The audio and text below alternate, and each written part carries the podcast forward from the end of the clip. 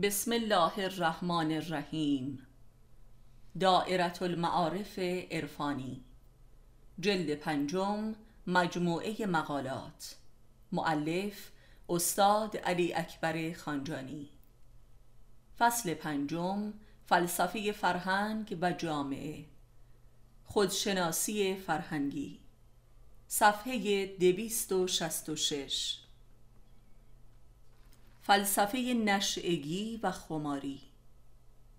نشعگی و خماری دو وضعیت از روان بشر است وضع خودی و بیخودی. خودیت و منیت بشری ظرف حقارت و محدودیت و خفقان او در تن خودش می باشد که امکان برقراری یک رابطه عاطفی و قلبی و صادقانه و صمیمی را از او می گیرد و لذا برای رفع این قحطی عاطفی به الکل و مخدرات و داروها پناه می‌برد تا بتواند برای لحظاتی به طور مصنوعی با دیگران ارتباط برقرار کند. این است که در محافل تخدیری همه دم از عشق و دوستی و صداقت و صمیمیت می‌زنند. ولی به زودی اثر تخدیری و بی خود کننده دارو از بین رفته و ادعای عشق و صدق تبدیل به فسق و خیانت و خصومت می شود الا اینکه مخدری بیهوش کننده تر به میان آید و لذا رجوع به مخدرات در واقع تلاش برای رهایی از زندان خودیت. حقیر نفسانی است که نهایتا خود این مخدرات تبدیل به زندانی مخوفتر می شوند و فرد را از آن صداقت مصنوعی اولیه خارج کرده و مکارتر می سازند و خود را رسوا می کند مستی و نشعگی طبیعی همان راه خودشکنی به واسطه خودشناسی و تقوا و ایثار است. و این گونه است که انسان می تواند از اسارت مضاعف اعتیادها نجات یابد. خودپرستترین انسانها شدیدترین ابتلاعات را به مواد مخدر و داروهای روانگردان پیدا می کنند این عذاب خودپرستی های دروغین است. پرستش چیزی که در فرد وجود ندارد. یا به واسطه خودشناسی و ایثار می‌توان از خود رها شد و یا مخدرات. انسان یا به واسطه تقوا و معرفت و عشق و ایثار به مستی و بیخودی الهی می‌رسد که همان شراب بهشتی است مثل شراب تهورا و شراب کافورا و زنجبیلا. در غیر این صورت محتاج الکل و مخدرات شده و در آنجا به خودکشی می‌رسد. خودپرستی برحق و راستین از آن مخلصین و اولیای خداست که خود را فدای اراده حق نموده و در اراده او فنا شده اند و مظهر اراده او گشتند و اینانند مقیم در جنات نعیم و غرق در مستی بهشتی. خود آدمی ذاتا خداست و تا زمانی که دل مؤمن از غیر خدا پاک نشده است خودی بر حق ندارد که قابل پرستش باشد و لذا خودپرستی مشرکانه و کافرانه همواره منجر به رسوایی است و مانع برقراری رابطه قلبی با سایرین می باشد و مستلزم تخدیر و مستی تصنعی است.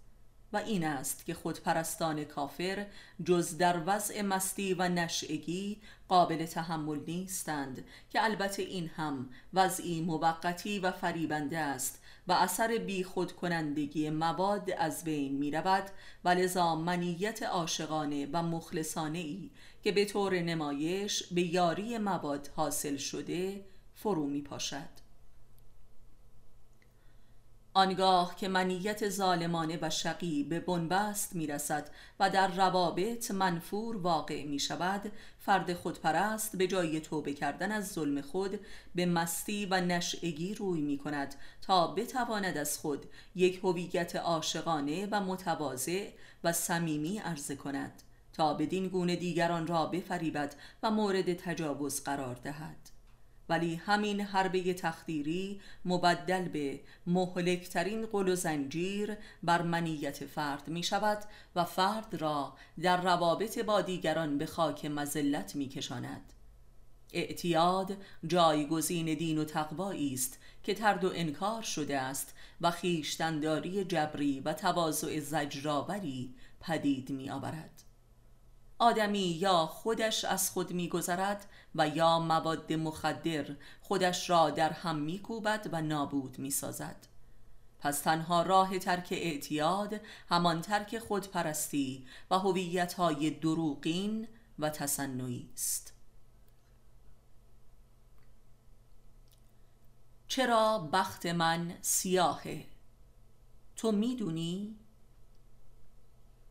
تا کنون هنوز انسان خوشبخت و سفید بختی گزارش نشده است و آنان که تئاتر خوشبختی ایفا می کنند نیز به تجربه ثابت شده که اتفاقا بدبخت ترند که به ناگاه پرده کنار می رود و همه تماشاچیان را حیران می کند و نیز همه می‌دانیم که سیاه و سفید بختی تماما برخواسته از افسانه پس پرده زناشویی است که افسون همه افسانه هاست و سر الاسرار همه رازهای مگوی بشر می باشد. کل حکایات عرفانی و ماندگار در تاریخ ادبیات جهان همه بر همین اساس پدید آمده است. هر عاشقی یا به عرفان می‌رسد و یا به مورفین.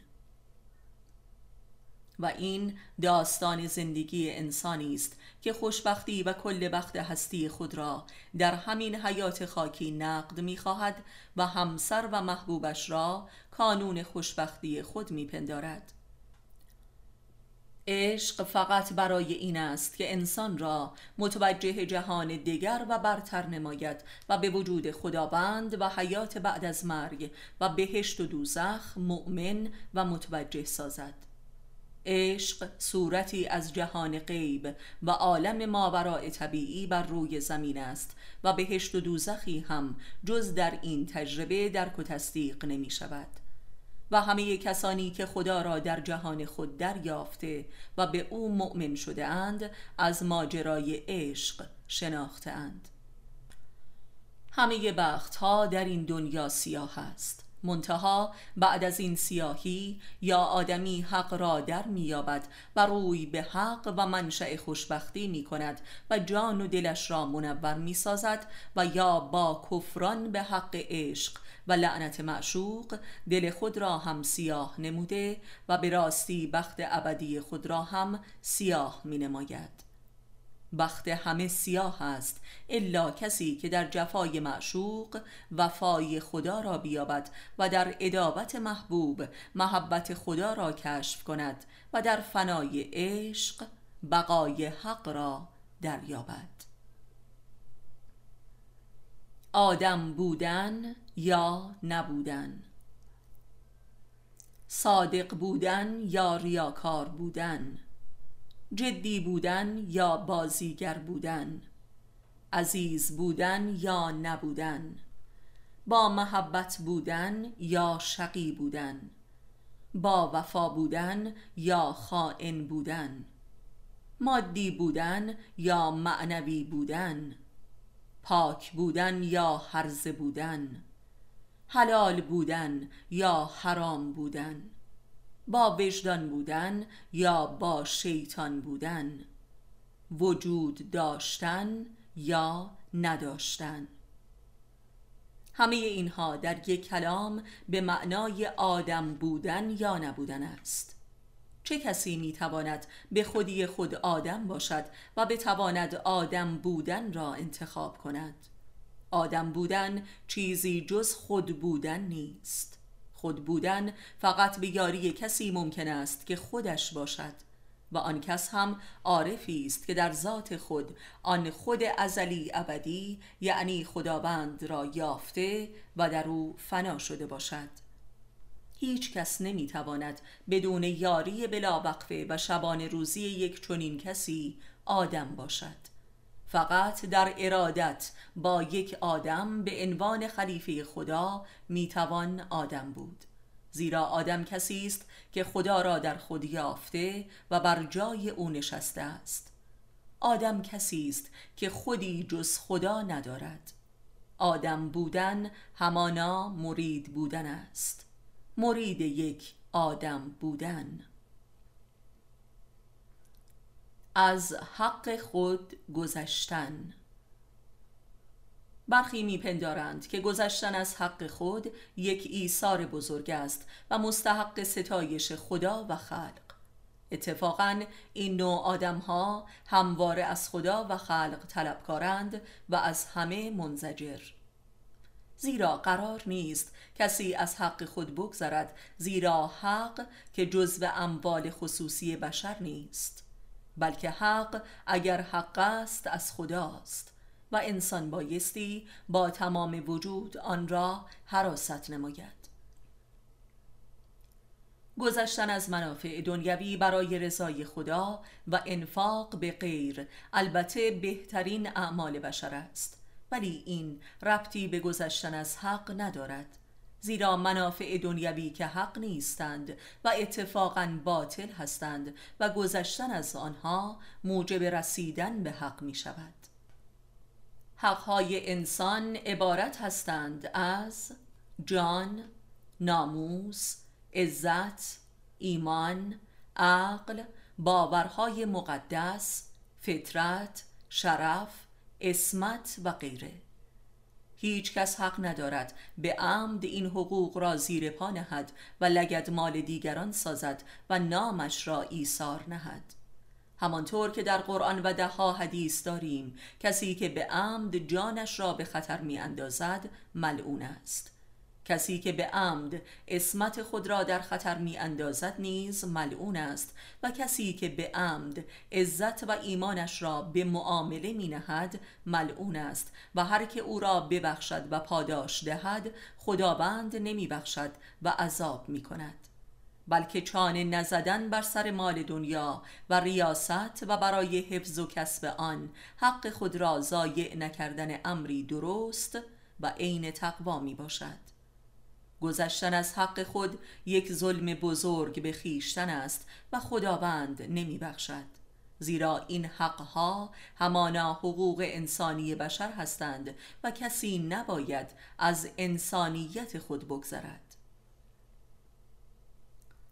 اسمت و غیرت. اگر عصر جدید دوران بی اسمتی زن است این بی اسمتی محصول بی غیرتی مرد است. زیرا اسمت زن تحت شعاع غیرت مرد زنده می شود همانطور که زن سالاری محصول مرد سالاری است. همانطور که تا مردی هرزه نباشد زنی روسپی نمی شود زن به لحاظ خلقت ازلی از باطن آدم خلق شده است و لذا مخلوق وجودی مرد است و لذا همه صفات زن معلول نگاه مرد است و لذا همه مفاسد زنان در جهان گریبانگیر مردان است و مردان بیشترین عذاب را می‌کشند. بی غیرتی مرد به قول علی علیه السلام از نشانه های کفر اوست.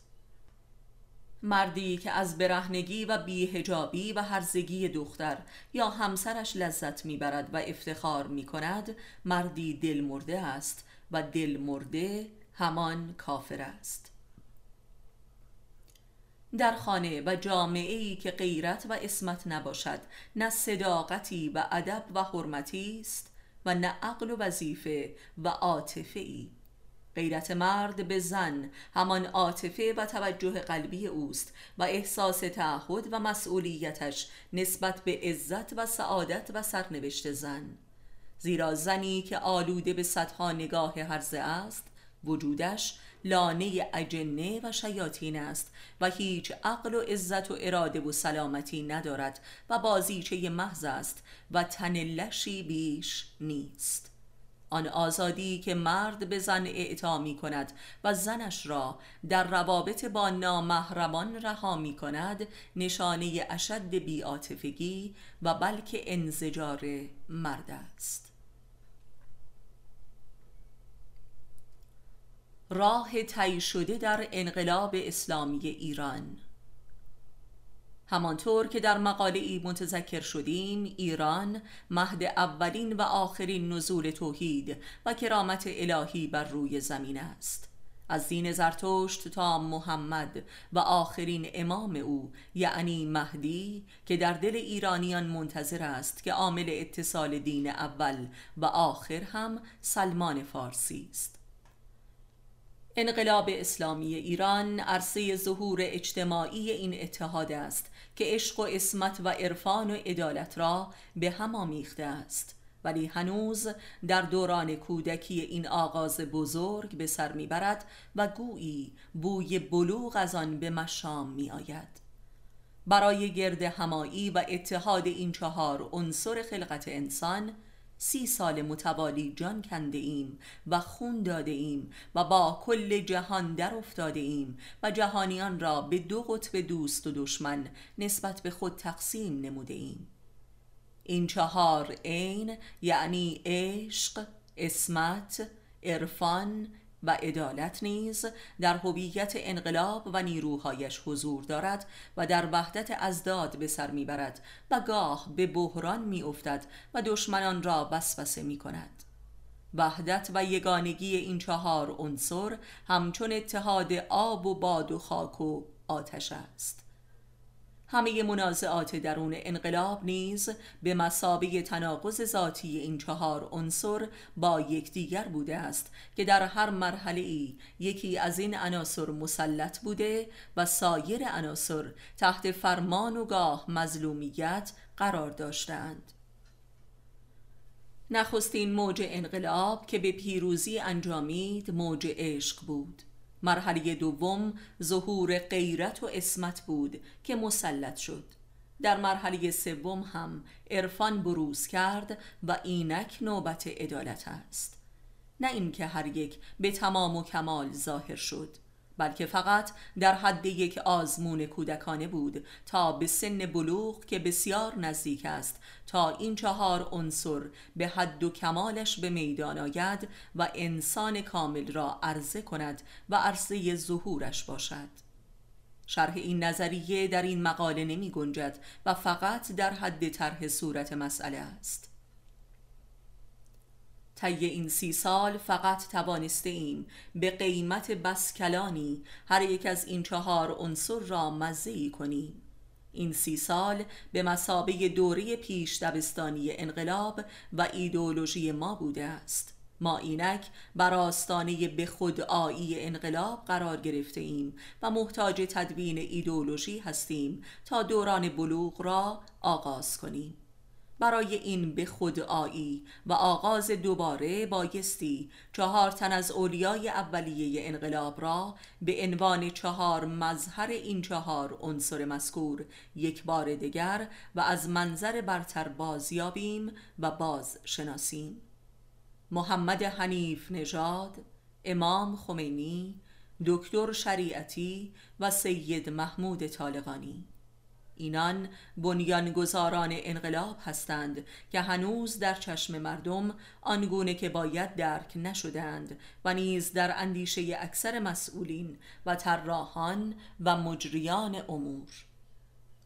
راه طی شده انقلاب بر بستر دستاوردهای این چهار مرد بزرگ ایران زمین ممکن شده است بدون آنکه قدرشان درک شده باشد. اینان چهار رکن هویت ملی، دینی و انقلابی ما هستند و بدون معرفت لازم دربارشان ادامه این راه ممکن نیست. پس بگذاریم تا مردم ما آنان را درک کنند. بیش از این تقیه مهلک است. پرده ها را کنار زنیم.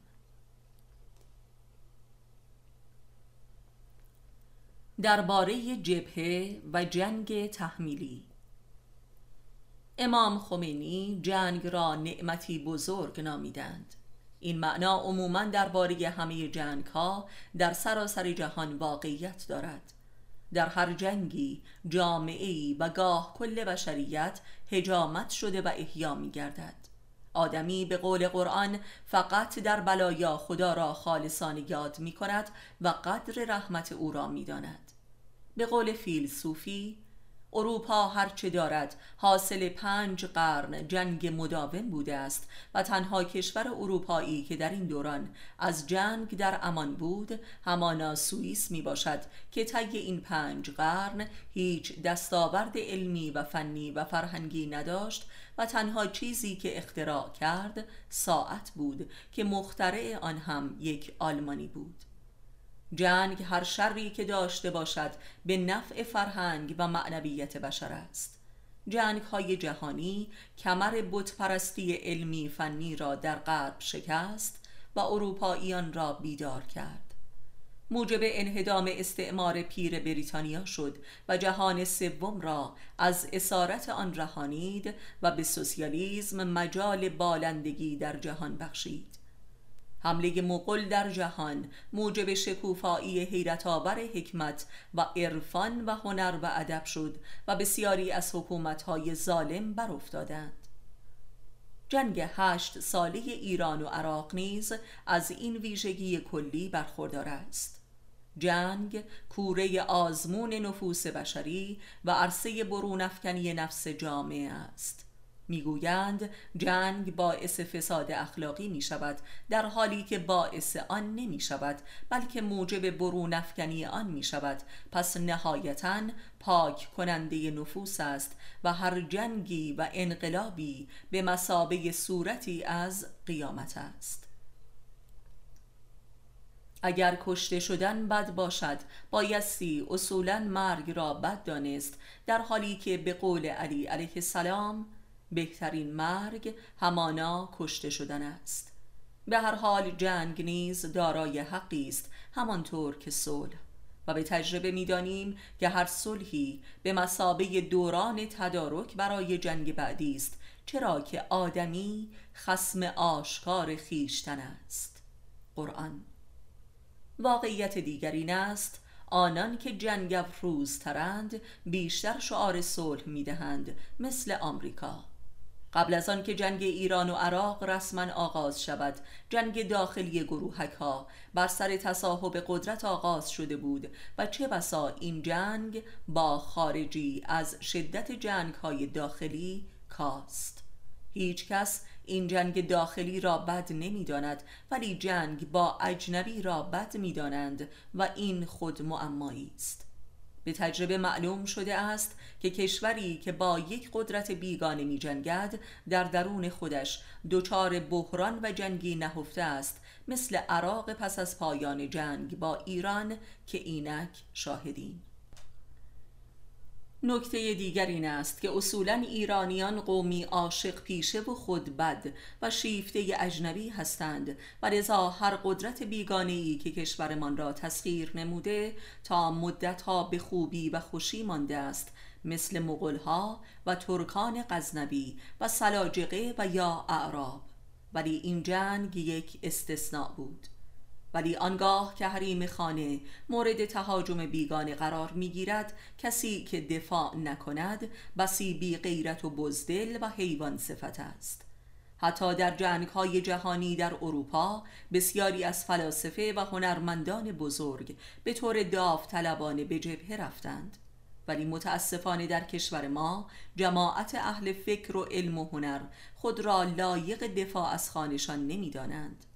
من خود تجربه بسیار ناگوار و حیرت آوری دارم و آن اینکه طی هشت سال دفاع بارها و بارها جهت اعزام به مراکز گوناگون رجوع نمودم ولی به بحانه هایی عجیب پذیرفته نشدم و اعزام نشدم. و این یک معمای فرهنگی در کشور ماست که مسئولین را مخاطب می سازد جنگ تحمیلی در کشورمان. کوره خود آزمایی عظیمی. پس از پیروزی انقلاب بود و فقط عرازل و عیاشان و تبهکاران بودند که در این دفاع شرکتی نکردند و کیسه های خود را انباشتند و فرزندان خود را فاسد کردند.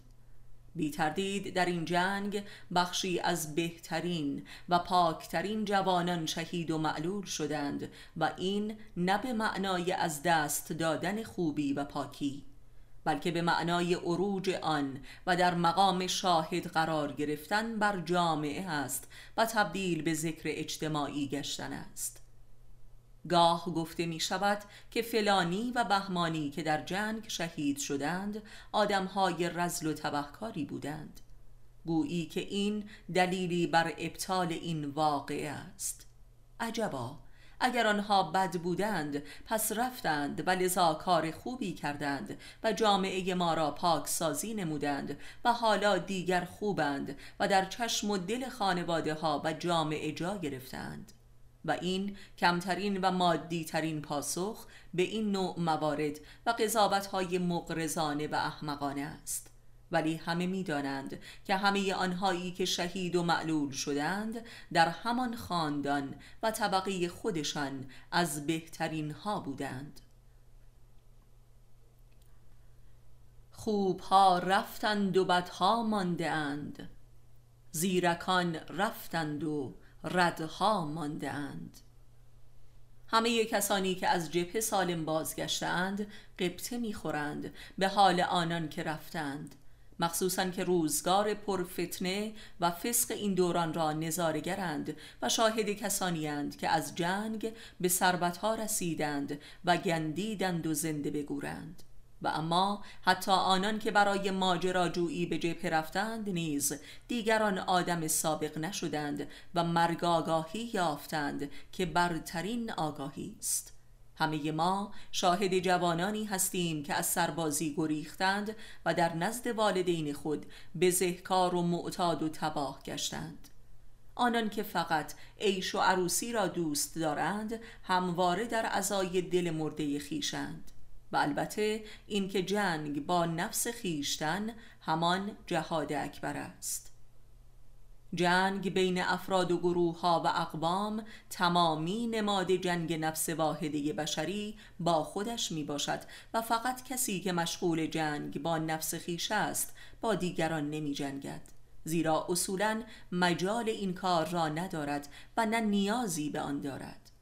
اگر هر کس با نفس اماری خود بجنگد آنگاه جهان بهشت صلح و دوستی می شود صلح معلول تقواست. لذا صلح طلبی کافران و فاسقان یک دروغ آشکار است و در حالی که شبان روز مشغول مسلح شدن هستند و تدارک جنگ می‌بینند شعار صلح و دوستی و برابری می‌دهند. جنگ عراق بر علیه ایران نهایتا به انهدام عراق انجامید و نیز رسوایی و افول ابرقدرتهایی که از عراق حمایت کردند یعنی آمریکا و بریتانیا. و این است آن پیروزی بزرگ ایران در جنگ تحمیلی کشور ما یکی از پیروزترین ممالکی است در قرن بیستم که برای دفاع از خود جنگیده است. ولی افسوس که حق و قدر این پیروزی شناخته نیست و مردم ما دوباره در حال به خواب رفتن و غفلت عظیمی گشتند. که این خود خطری بدتر از جنگ است چرا که این نوع قفلت ها در نزد خداوند بخشودنی نیست. و با بلایا و مصیبت های بزرگتری جبران می شود چرا که فقط و فقط به واسطه تقوا و جنگ با نفس خیشتن می‌توان مانع بروز هر جنگ خانمان سوزی گردید و دشمنان را عقیم ساخت. هر جنگی عرصه نزول یک حق بزرگ است. جنگ ها حقوق حق هستند. هویت و ملیت در عصر بحران هویت و پوچی بسیاری از دولتها به فکر احیای نوعی ناسیونالیزم جدید هستند و این نهزت را در کشور خودمان نیز شاهدیم این ملیگرایی جدید اساساً بر مسائل فرهنگی و آداب و سنن روزمره تأکید دارد مثل هنرهای ملی، پوشاک، غذا، آداب و رسوم کهن و تأکید بر آستار باستانی و مواضع و افتخارات تاریخی و زبانی.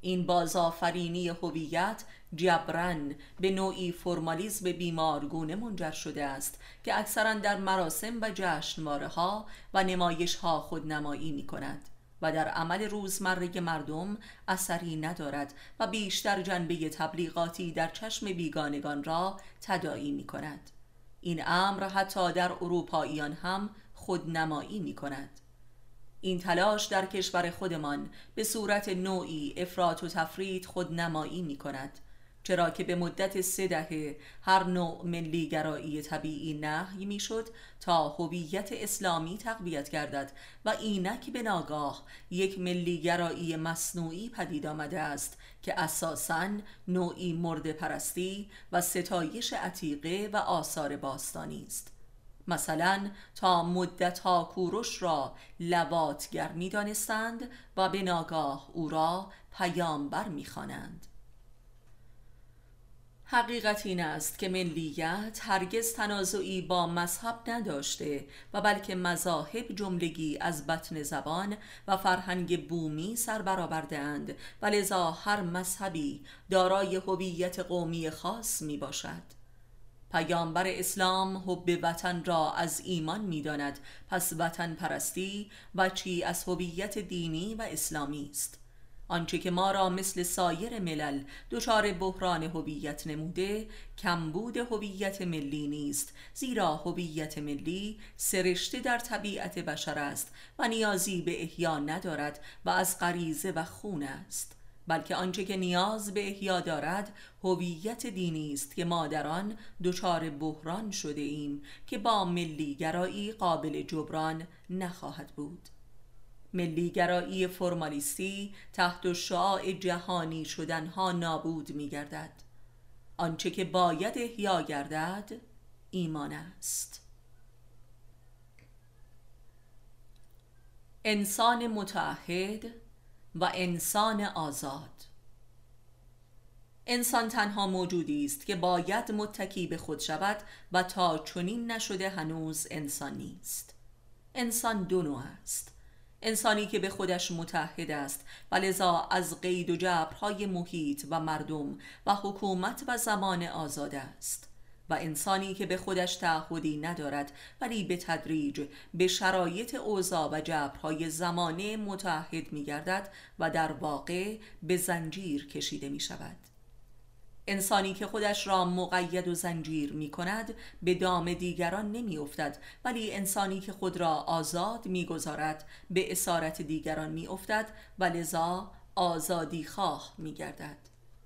بلحبسی همان بی ارادگی است و اراده به بی اراده بودن و تعهدی به خود نداشتن آزادی خواهی. انسانی که با خودش هیچ عهدی جز بلحبسی ندارد با دیگران هم هیچ عهدی نمیبندد ولی به طرزی اسرارآمیز به زنجیر جامعه میافتد و به جبر از شرایط پیروی می کند و لذا از همه متنفر می گردد انسانی که با خودش عهدی پایدار و جاودانه ندارد هیچ اتکاع به نفس و اراده مستقل و هویت خودی هم ندارد و لذا اراده اش به تسخیر دیگران در می آید و برده دیگران می شود و لذا شعار آزادی می دهد چون این انسانی در تحصیل علم و هنر و حتی معارف دینی و مذهب هم سودایی جز توسعه و تقدیس بیعهدی خود ندارد و تلاش در جهت به دام دیگران نیفتادن. ولی همه این امکانات به ظاهر آزادی بخش به طرزی عجیب او را گرفتار می کند و هر ابزاری که قرار است او را آزادتر و بی تر کند زنجیری بر وجودش می شود و او را از بیرون به بند می کشد و همه تخصصهای او زنجیرهای اسارت او می شوند انسان آزادی خواه هنوز انسان نیست. انسان باید در هر شرایطی احساس آزادی کند. انسان متحد به خودش در امری جاودانه به خودکفایی و استقلال وجودی می‌رسد و لذا می‌تواند در جامعه و زمان هم دارای هویتی منحصر به فرد و آزاده باشد. ولی انسان غیر متحد به خیش همواره نیازمند و در یوزه دیگران است و از اسارت دیگران رهایی ندارد هم به لحاظ مادی و هم عاطفی. عهد با خیشتن قلمرو پیدایش اراده است و اتکاع به خود. این همه خاری مسلمین از چیست؟ خداوند در کتابش میفرماید آیا پنداشتید آنکه می‌داند و آنکه نمی‌داند همسان است؟ در اینجا سخن بر سر مسئولیت خطیر معرفت است که برگردن اهلش می باشد درست به همین دلیل خداوند پیامبر عزیزش را که سربر همه انبیا و اولیای اوست چنان تهدید و تنظیر به عذاب می کند که بدترین کافران را هم نکرده است و میفرماید اگر خطا کنی تو را چنان عذاب می کنم که هیچ بشری را چنین عذاب نکرده باشم. عذاب خداوند بر مؤمنانش بس عظیم تر است. در این حال که نسبت به آنها به قایت مهربان و لطیف است. و به همین دلیل در قرآن می‌خوانیم که ملائک مقرب مستمرن از خداوند می‌خواهند که پروردگارا مؤمنانت را عفو کن. در سوره فتح می‌خوانیم که مؤمنان به واسطه سوء زن به خدا عذاب می‌شوند. مؤمنان کسانی هستند که از جانب خداوند حجتها و آیات بزرگی یافته و هیچ جای بازی و مکر و شرک باقی نیست زیرا دارای علمی قلبی و باوری عظیم هستند. مسلمانان عموما دارای جامع ترین مکتب زندگی سعادت آمیز هستند و در عصر حاکمیت علم دارای برترین معارف و عقول از جانب قرآن و رسول و ائمه اطهار و عرفای بزرگ می باشند هر عالم و عارف و امامی به مسابه یک حجت تردید ناپذیر برای جامعه مسلمین است. و در آن روز درباره این بزرگان سوال می شود که با آنان چه کردید؟ در همین تاریخ معاصر جهان اسلام شاهد بروز دهاتن از این حجتهای زنده خدا بوده ایم که در هیچ تمدن و مذهب دیگری مشابه ندارد. اینها جامعه مسلمین را مسئول می کند مسلمانان امروزه هرچه می‌کشند از بابت بیمسئولیتی در قبال نعماتی است که دارا می باشند و کفران کردند از جمله حضور نظامی کافران در ممالک اسلامی.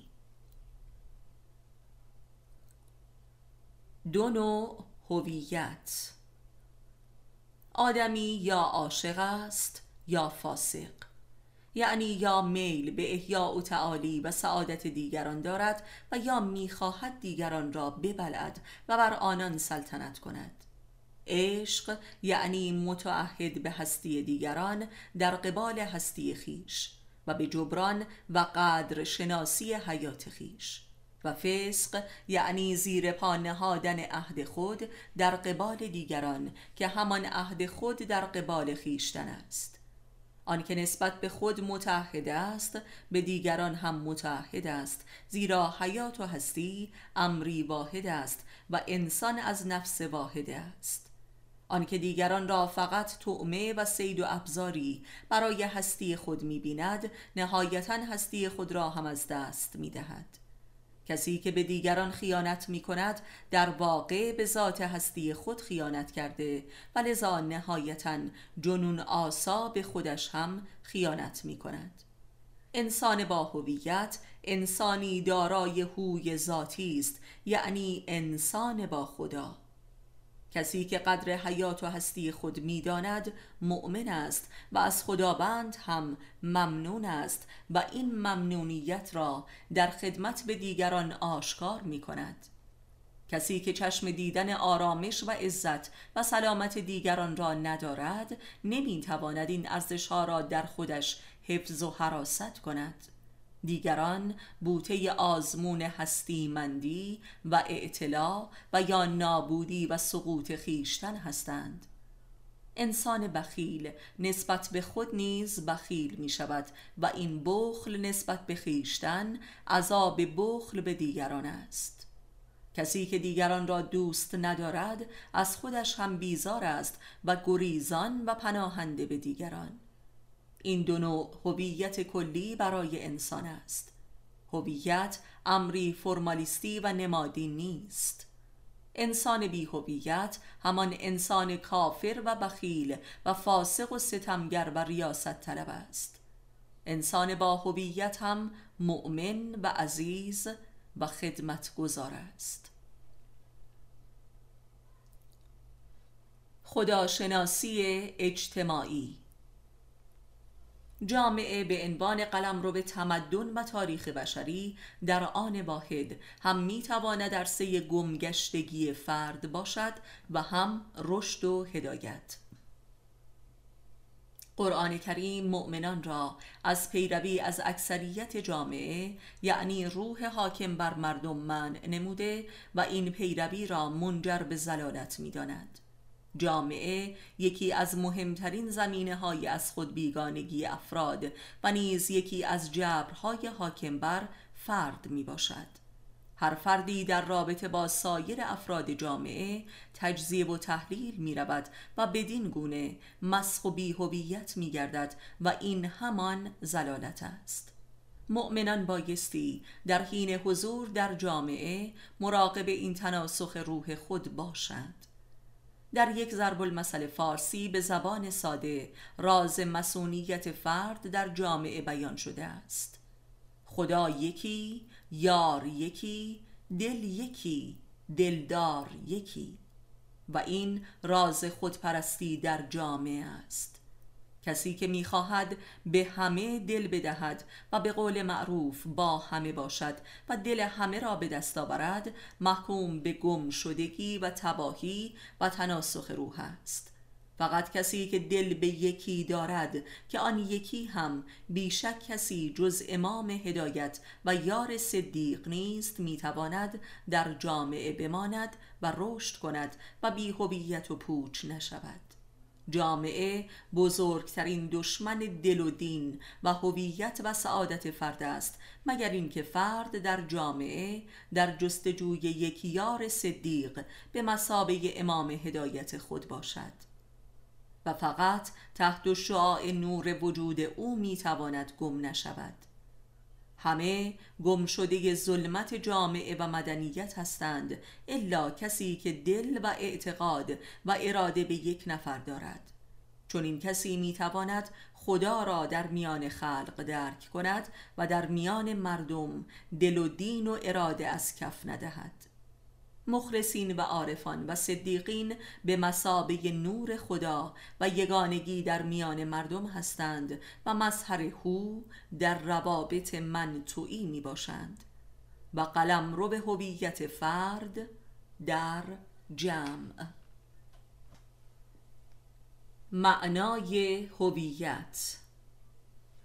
هویت یک لفظ عربی و در لغت به معنای اویت است که برایند یک رابطه منطوعی می باشد هویت در معنای فرهنگی و اجتماعی نیز امری حاصل رابطه است.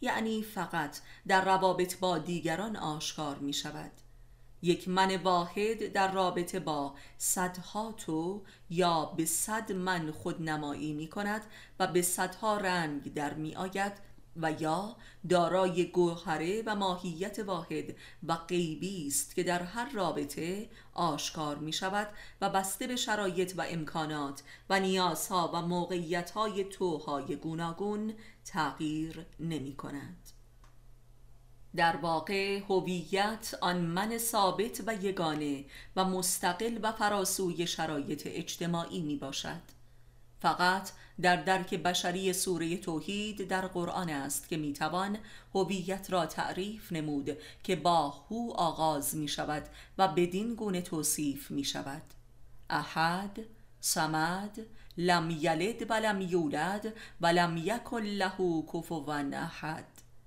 یگانگی بینیازی و استقلال و استقنای وجودی بی علت و معلول بودن یعنی اسیر شرایط ما قبل و ما بعد نبودن و بیتا بودن. پس هویت هر بشری همان ظهور و تجلی خداست در مراتب و شدت و حدت متفاوت. ولی نوری واحد است یگانگی بینیازی استقلال و بیتایی. و بیهوده نیست که رسول اکرم صلی الله علی علیه السلام را تعین سوره توحید می‌خواند. علی علیه السلام یک اسوه کامل از هویت بشر است. آدمی یا دارای هو است و یا نیست. یعنی یا نور حق را در دلش دارد و یا ندارد. پس هویت محصول خودشناسی و خدایابی در خیشتن است. لذا هویت یک مفهوم و حقیقت عرفانی است نه معنایی اقتصادی و سیاسی و فرهنگی و نمایشی. هرچند که در همه حوزه ها خود را آشکار می کند هر منی به میزانی که در روابطش با توها در جستجوی آنهوی گم شده است اهل هویت است. هر رابطه ای یا هویی و هویتگراست یا منی و منیتگرا. اولی در سمت رشد و هدایت و اتحاد و سرنوشت است و این رابطه دو انسان یگانه و بیتاست که نه بر اساس نیازها که بر مبنای بینیازی ها بنا شده است و به سمت بینیاز و یگانه مطلق می رود و یا رابطه ای که طرفین هر یک در جستجوی ارزای من خود و نیازهای فردی هستند و فقط شباهتها را جستجو می کنند رابطه هویی بر بیشباهتی استوار است و هر یک نظر بر بی همتایی طرف مقابل دارد و در سوی این بی همتایی حرکت می کند که همان توسعه معنوی و رشد است. این رابطه ای بر ارادت است و آن هم بر تقلید و شباهت. رابطه ای بر مبنای صفات و مشترکات و منافع متقابل دنیوی و رابطه ای بر مبنای ذات و تمایزات و استقلال. رابطه ای سطحی و عمقی. رابطه ای ذهنی و روحی. رابطه ای که به سوی همسانی سوری می رود و رابطه ای که به سوی بیتایی می رود و هر کسی به سمت ذات یگانه اش در حرکت است و آدمی جز در چنین رابطه هویی امکان وسال به ذات را ندارد. بنابراین یک فرد یا جامعه بیهویت پدیده ای همسانگرا و شباهت پرست و فرمالیست و کلیشه‌ای و مقلد و شعاری می باشد و البته این اراده را در لباس دروغین ادالت خواهی پنهان می دارد. در حالی که به قول علی علیه السلام عدالت به معنای قرار گرفتن هر کسی بر جای خودش می باشد و نه اینکه هر کسی شبیه دیگران شود لذا این نوع هویتگرایی کاذب اتفاقا ضد هویت است. در هر رابطه ای به میزانی که هر یک از طرفین به سوی تقلید و همسانی از دیگری حرکت می کند رابطه را از عمق و معنویت توهی ساخته و به سوی انهدام می کشاند و آنچه که به لحاظ عاطفی رخ می دهد بخل و ادابت است. هویت و همسانی در نقطه مقابل یکدیگرند آیا ظالم سالم است؟ این ضرب المثل در فرهنگ ما یکی از نمادهای کفر و نفاق آشکار و جنگی علنی بر علیه دین و معارف انسانی است که ستم و گناه را تقدیس می کند ما با تجربه درمانگری خود که به اعماق پنهان و پس پرده هزاران زندگی وارد شده ایم به باطل و دروغ بودن این شعار که ظالم سالم است رسیده ایم. آنچه که مردم را به چنین باور کذایی و کافرانه و ظالمانه میرساند نگاه قشری و ریایی آنان به زندگی دیگران است. گویی هر که بیشتر می‌خورد و میخندد و میرقصد خوشبخت تر است. در حالی که اتفاقا آنان که متشنجتر و معذبترند بیشتر تظاهر به خوشی و شادی می کنند تا مردم را بفریبند و به دام خود اندازند و به مفاسد خود مبتلا سازند. هیچ آدم ثروتمندی که باری به هر طریق ثروت اندوخته و قدرت‌های نمایشی دنیوی تدارک دیده است در واقعیت پنهان زندگیش لحظه ای آرام و قرار و شادی و نشاط و امید و عزت و لذتی ندارد. هیچ تبهکاری از زندگیش لذتی نمی‌برد و بهره ای از عزت و افتخار ندارد و غرق در ذلت و جان کندن است و تئاتر خوشبختی و عزت و افتخار فقط در مقابل نگاه کسانی است که می‌خواهد آنان را هم به عذاب خود بکشاند و شریک جرم خود سازد. هیچ آدم زورگو و ریاکار و متکبر و حرامخوار لحظه خوشی ندارد و هرچه که دارد هیزم جهنم او در همین دنیاست. در اتومبیل های گران غیبت و کاخ های مرمرین و لباس های فاخر و جواهرات هیچ کس لذت و نشاطی ندارد. اگر چنین باشد کل دین و معرفت دروغ است. که نیست رهایی از جبر سرنوشت. ضرب المثلی داریم که می‌گوید فرزندان مافات اعمال پدران خود را می‌پردازند. این باور به لحاظ بیان علمی همان است که امروزه ژنتیک نامیده می شود و یا علم وراست این باور به همان میزان که راست است نیست.